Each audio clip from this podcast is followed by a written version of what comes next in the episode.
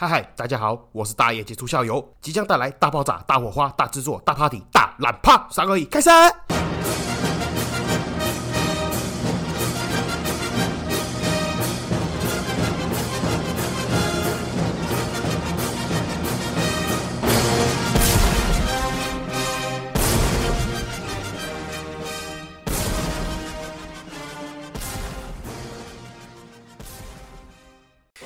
嗨嗨，这里是社会观察日记，我是大野球校友，欢迎回来。好，这次真的拖更拖太久了，我很拍谁，真的很拍谁。但是因为事情真的太多，然后一直感冒，还有一些离离扣扣的事情，我等一下会一一的解释清楚。然后反而这次因为拖更拖太久，还蛮多听众好心的私底下跑来问我说，是不是因为我常常在节目上面抱怨讲的那些原因啊，什么没有人要听啊，滚下神坛啊，跌落谷底啊，排名掉到几百名开外啊，所以就丧失信心啊，没有信心，不想再继续录下去，没有兴趣。没有，其实真的没有，只是杂事太多，真的太忙。那反正我坦白讲了，蛮多多人来鼓励我，还蛮开心的。因为我自己其实也知道，我平常都在讲些乐色话，讲些干话，其实也没什么重点，就是我自己私人一些乐色意见、偏见，都不是什么重要的事情。反而是这样子让我知道说，原来有人愿意听，有人想听，或是会期待我更新，我还蛮感动、蛮开心的。因为坦白讲啊，这个做现在做这个没有盈利，没有赚钱，所以其实多少会做的没有动力了。但我坦白讲，应该说就是事情很多，所以我得排顺序。那这种没有获利、没有盈利的东西，我只能往后排。毕竟我本业还要。做，然后我又有兼做新的副业，这些有赚钱的东西也有股东要负责，所以我们就会把这个时间基本上先花在会赚钱、有赚钱的东西上面。然后我闲暇的时候、有空的时候，再把这个时间挪来录这个 podcast 这样。但是我还是真的很感谢、很感谢支持我或者是留言鼓励我的听众，因为你们真的是我唯一录下去的动力。然后还有一直感冒，干我也不知道为什么大感冒、小感冒一直感冒，干我在怀疑说是不是有人跑去泰国给我下降头还是怎么样。现在听节目应该还是听得出来我还在感冒当中，鼻音很重。然后其实我也是一直在暂停咳嗽，不过大家放心。哦，不是武汉肺炎，人还活活好好的，还没死。然后再来就是是我说我很忙的部分，因为我之前有提到过，我的本业是做珠宝、做银楼。然后因为靠近年底，本来就是传统的银楼旺季，因为大部分人会赶在新年过年前结婚哦，没有人在农历年结婚的。农历年是神明的日子。然后因为大家也都还记得，今年年中五月多的时候，疫情又突然爆发，所以很多人的婚期、婚事都往后推，推到年底。所以在原本的传统旺季上面再加一个突发事件，就会真的爆炸，变突然很忙，大家都在赶结婚。我真的没有好好小，从早上九点到晚上关门十点，我就是一直。忙一直忙一直忙，整间都是人，整天都是人，干有够累，尤其是周末的时候，干真的都不用休息，也不用吃饭啊。不过也因为这样子，最近最近多了蛮多奥克事件的，其实也蛮有趣的，有空可以再跟大家分享一下。再来是我说其他事情的部分，呃，我之前有提过，不知道大家有没有印象？我第一次带书地震是我的亲弟弟，其实他那个做的应该叫做神明会祭祀工业未办登记，但是这个太复杂，可能不是行业内的不太理解，你就把它理解成是土地整合的一种。他那个状况比较像是在没有完整现代化的土地法规之前，那比如说是比如说清朝，比如说是。日治时期好了，那我们假设有个陈家村，然后陈家村里面有一块土地，它是城市中心会所持有。但这个城市中心会呢，你从你放到现代来看，它不是，它不是法人，它当然也不是自然人，所以它在政府的眼里面看起来就是一群姓陈的人组织起来，然后他们没有合法去登记，所以这整件事情用现在的法律角度来看就很奇怪。你一块土地登记在一个城市中心会下面，那说难听点，在政府的眼里面，你不管是天地会也好啦，凤凰会也好，还是你城市中心会，听起来。都很奇怪，你们没有经过合法的登记，那你的土地怎么可以登记在这个奇怪的组织下面呢？那所以怎么办？要么你就是把这块地整合起来，把它依照权利登记在每个自然人，就是每个城市中心子孙上面，或者是你们城市中心组成一个公司法人，然后把这块地登记这个公司名下，然后再由城市中心自己去选董事，然后未来这块地，比如说要出租、要出售，还是要干嘛、要盖之类的，再由城市中心会这个董事会来去决定。然后神秘会的逻辑差不多也是那个样子。我们今天假设哦，一样是陈家村。高扎喜呆陈家村里面有一块地，这块地呢，城市中心会决定把它拿来盖庙，因为他们村子里面的信仰关系呢，他们决定盖了一间妈祖庙。好，这个妈祖叫做陈家村妈祖。但是呢，事过境迁，白驹过隙，百年之后经过，以现在的观点来看，就很奇怪，为什么会有一块地的所有权人上面写陈家村妈祖？这个就很奇怪啦。那请问一下，这块地的使用权到底算谁的？算陈家妈祖的吗？那请问一下，这块地如果要盖个香客大楼，还是要做其他使用，比如说出租，还是要盖要干嘛的？那请问一下，你是要请妈祖显灵呢，还是你要宝贝经过妈祖同意？我跟你讲，你们不不要觉得这个很荒谬、很好笑。全台湾还是有至少几千几万间庙，都是这个状况。而且它还有一个 combo 记，为什么呢？因为高扎喜代农业社会，他们都是一大片田，田可能中央或划一块地就直接拿来盖庙。所以到了现代，你很难界定说那个庙到底到哪里，哪里是庙的范围，那哪里又是陈家村原本的土地。所以说那么多，我弟的主要工作内容就差不多是这些东西，还有一些其他更复杂、更困难的，不要说你们不懂了，我也不太懂，所以也不知道怎么解释给各位听。所以重点在于这个土地整合完。之后，有些土地的所有权人他们会想要把这块地处理掉，把它卖掉，然后也是因为一些种种原因呢，这个土地的取得成本会比市价还要便宜。所以讲了那么久，绕了那么大一圈，我们的重点就来了。因为土地取得成本便宜，我们有些地自己留着，原本主要的都是在赚差价。但是因为看最近的房市那么热，而且想说我们的土地取得成本其实只有市价的可能八折、七折，好一点，夸张一点到六折。那这个情况下来盖房子嘞，基本上不太会可能滞销或是卖不掉或是亏钱的状况。就你的成本已经是人家的七折六折了，那你怪他亏钱，那你有比较弄弄兮兮的啊。所以最近才在忙忙什么嘞？忙一系列这些东西，建设公司、土地开发公司、代书事务所之类点点等。目前呢，其实第一案我弟那边已经整合好了，在南部。然后主要是上面现在有建物侵占的部分，所以要等过年后法院判拆除侵占的部分才会开始动工。到时候开始动工或是开始卖的时候，我再跟大家报告一下，顺便打个广告。那至于为什么我从来都不帮我自己家的银楼打广告嘞？因为已经很忙了，地方又小，我很怕大家来乱，也不说乱啊，其实大家要来聊天或来找我，我都很欢迎。前阵子也有人真的跑来找我聊天，还有不少人，大概有两三次。那但是因为地方很小，有时候客人又多的时候，我就比较招待不周，我也不好意思。那有些朋友专程跑一趟，我就会觉得好像每跟他讲到两句话就要送客的感觉，很不好。换的是我，我也会觉得你写一条白沙小，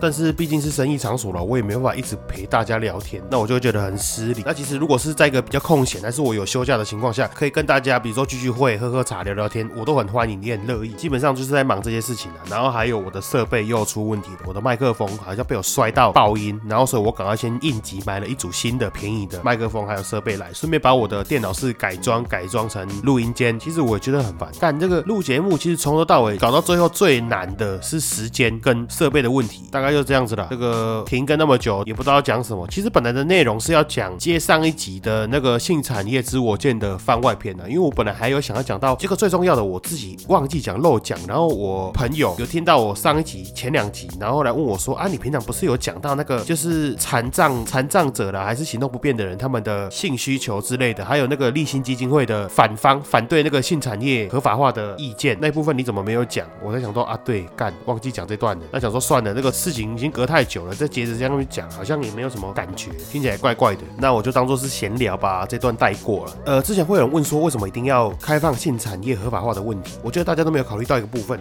其实还有个客群比我们一般普通大众还要更需要，它就是我们生障者的部分。因为坦白讲，大家也都懂，生障者他也是人，他也有性需求的部分。但是相比于我们一般人来讲，他要完成他这个性需求就困难的许多。虽然生障者在守天使组织的帮忙之下可以完成性需求的解决，但我坦白来讲，就光守天使组织它本身的规定，一个残障者一辈子只能申请三次，因为他们的人力不足的问题。那还有一般守天使组织如果要要申请他们的服务的话，你还要经过三次的访谈。什么意思？就是嗯，第一次他守天使组织会先派人到这个申请者的家里面去了解他们的家庭状况背景，第二次去访问看看他这个本人他有什么需求，还有哪边需要帮忙。比如说他是个高危截瘫呐，比如说脖子以下都不能动，那他要怎么去处理这个事情？那怎么样去帮他完成这个部分？第三个部分是他完成了这个服务之后，他还必须要写一个，我记得是好像一千字还是几千字的心得报告。那我知道这个都没有恶意，这个也不是为了要刁难，主要是因为他要把这个事情让他可以流程化，然后收集大数据，可以去跟政府或是之类的申请，可以让整件事情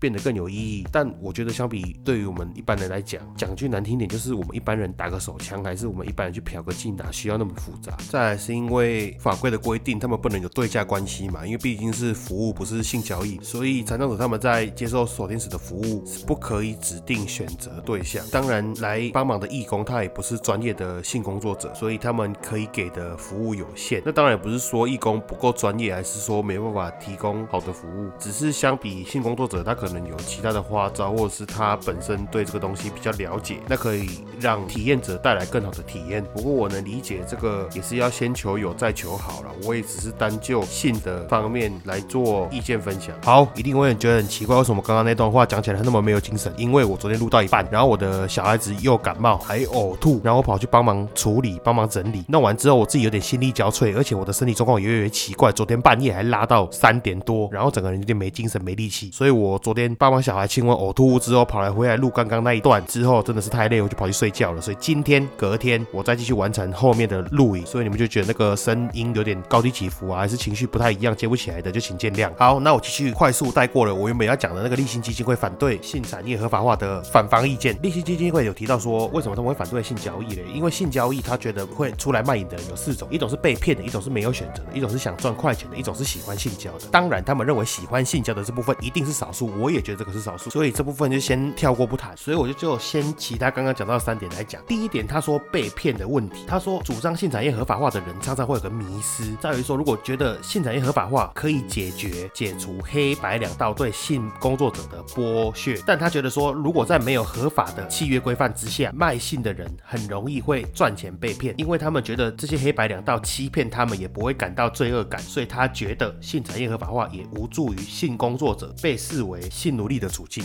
我坦白讲，我讲完之后，我就觉得这个地方真的蛮奇怪的。他这个答案呢，就在他的问题本身。立新基金会觉得，就算性产业合法化，但是没有契约的规范之下，性工作者很容易被骗，那就对啦。那重点就是在于没有契约规范，没有个合理的契约规范，不是在于性产业合法化，你反而你要性产业合法化，你才有办法去定一个合理的契约规范呢。更何况我说句实话了，二十一世纪的哪一间公司上班工作没有契约规范？你去上班难道是老板？口头跟你讲说，啊，你各位铁娃这休几天啊，就这样准读耍嘛，你都不用上班打卡，你都不用签约，有这种事情。然后至于第二点是，他认为黑白两道对于性工作者的剥削，觉得他们的钱容易被骗，因为大家会觉得他们钱好赚，骗他们也活该，所以把他们视为性奴隶也合理，这就更奇怪。一样回到刚刚那个地方，你没有一个合法的规范来去遵循的话，反而更容易让人家吃豆腐。这个是我针对于被骗这一点的想法。再来是第二点跟第三点，他们的。逻辑都差不多相似。他觉得卖淫的四种人，其中两种，一种是没有选择，就是他是劳力市场里面的弱势，所以他没有得选择，一定要做性产业。另外一种是想赚快钱的人，他认为这些人呢，我们一定要帮他设一个防线，最后一道防线，因为他没有钱。如果让他可以这样子去赚快钱的话呢，来得快去得快，最后他们可能会拿这些钱去吸毒、去赌博，然后去买名牌补偿自己，最后无限循环，再继续做这个性工作。所以他们认为性工作不应该是一个工作。基本上我讲完这个反方意见，我就觉得很